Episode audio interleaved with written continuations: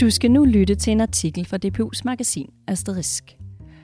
Det er en leder, og den er skrevet af Claus Holm, der er leder af DPU Aarhus Universitet. Den handler om, hvordan vi i Danmark med fordel kan hente inspiration i den finske læreruddannelse. Og lederen hedder Niveauskift i læreruddannelsen til tid. Den er øh, fra Asterisk nummer 103, som er udgivet i december 2022. Temaet for hele nummeret er kvalitet i pædagogik og uddannelse.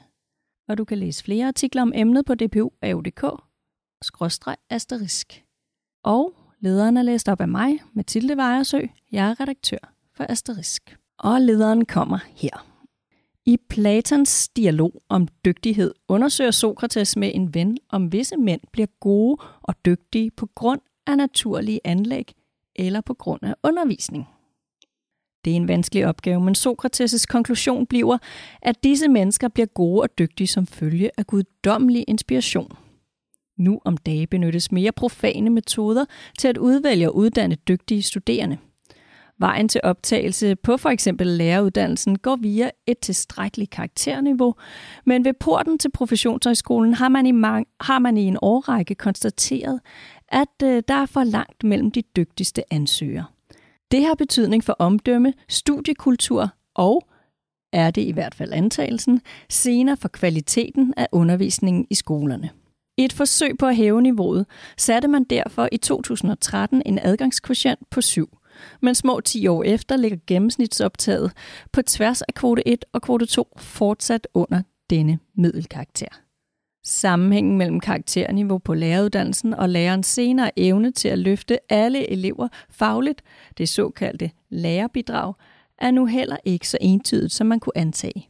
Det økonomiske råd har i den seneste vismandsrapport fra efteråret 2022 undersøgt betydningen af lærerbidraget nærmere.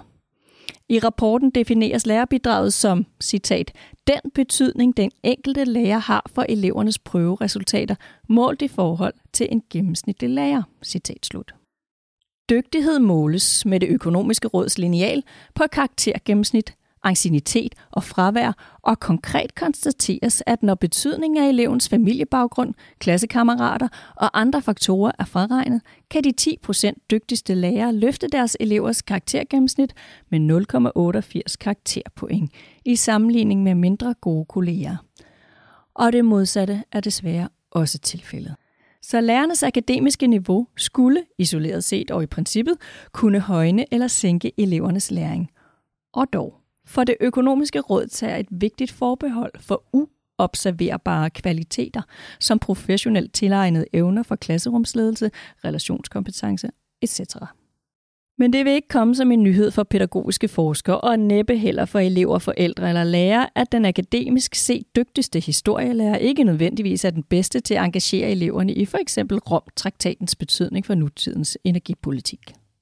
Det kan forekomme at være en banal iagttagelse, men modsat Danmark har finderne operationaliseret den i udvælgelsen af kommende lærerstuderende. Set med danske læreruddannelsesbriller er Finland nemlig et nærmest irriterende forkælet land. Ikke alene fremhæves Finland stadig overalt i verden som verdensførende i læreruddannelse, og man har intet mindre end fem meget dygtige ansøgere til hver studieplads. Så universiteterne, som udvider læreruddannelsen, kan nærmest vælge og vrage blandt studerende. Men lægges mis, øh, misundelsesirritationen til side, bør de finske erfaringer kunne tjene som inspiration. For eksempel omfatter deres metode til udvælgelse af de bedste ansøgere både en skriftlig prøve med karaktergivning og et efterfølgende interview. Prøven har relativt lille betydning for succes i interviewtesten, så karakterniveauet bruges faktisk kun til at frascreene de akademisk set ringeste studerende. Der er altså tale om en balanceret optagelsesmetode, hvor der tages hensyn til såvel akademisk kunde som motivation for at blive professionel lærer. Men det er vigtigt at konstatere, at den finske vej til succes har været snørklet og lang. I 1973 lå den gennemsnitlige læreruddannedes karakterniveau på 40. 20. percentil blandt de gymnasieuddannede, mens i 2012 lå den på 60. 20. percentil.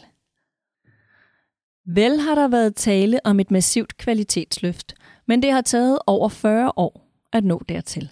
Så hvad kan Danmark lære af det misundelsesværdigt irriterende og inspirerende Finland? Nok først og fremmest tålmodighed. Den internationale succes med den forskningsbaserede læreruddannelse var en overraskelse, også for finderne, men selv sagt ikke en guddommelig gave. Set i bagspejlet tog den mange årtier at realisere. Dernæst må man erkende, at akademisk karakterniveau og adgangskoefficient gør en stor forskel, men ikke alene, for også menneskelige egenskaber og motivation for at blive medlem af lærerprofessionen er afgørende. Interviewdelen i optagelsesforløbet til den finske læreruddannelse er formentlig en af nøglerne i jagten på de bedste lærere. Så hvis Sokrates med en ven stillede sig selv den opgave at undersøge, hvordan vi i dag udvælger gode og dygtige lærere, så ville de komme frem til en konklusion om, at det var en vanskelig opgave. Men inspireret af finderne vil de nu nok også nå frem til, at det drejer sig om såvel akademisk niveau som et højt motivations- og professionsniveau for at blive en professionel lærer. Læreruddannelsen hører hjemme på disse højere niveauer.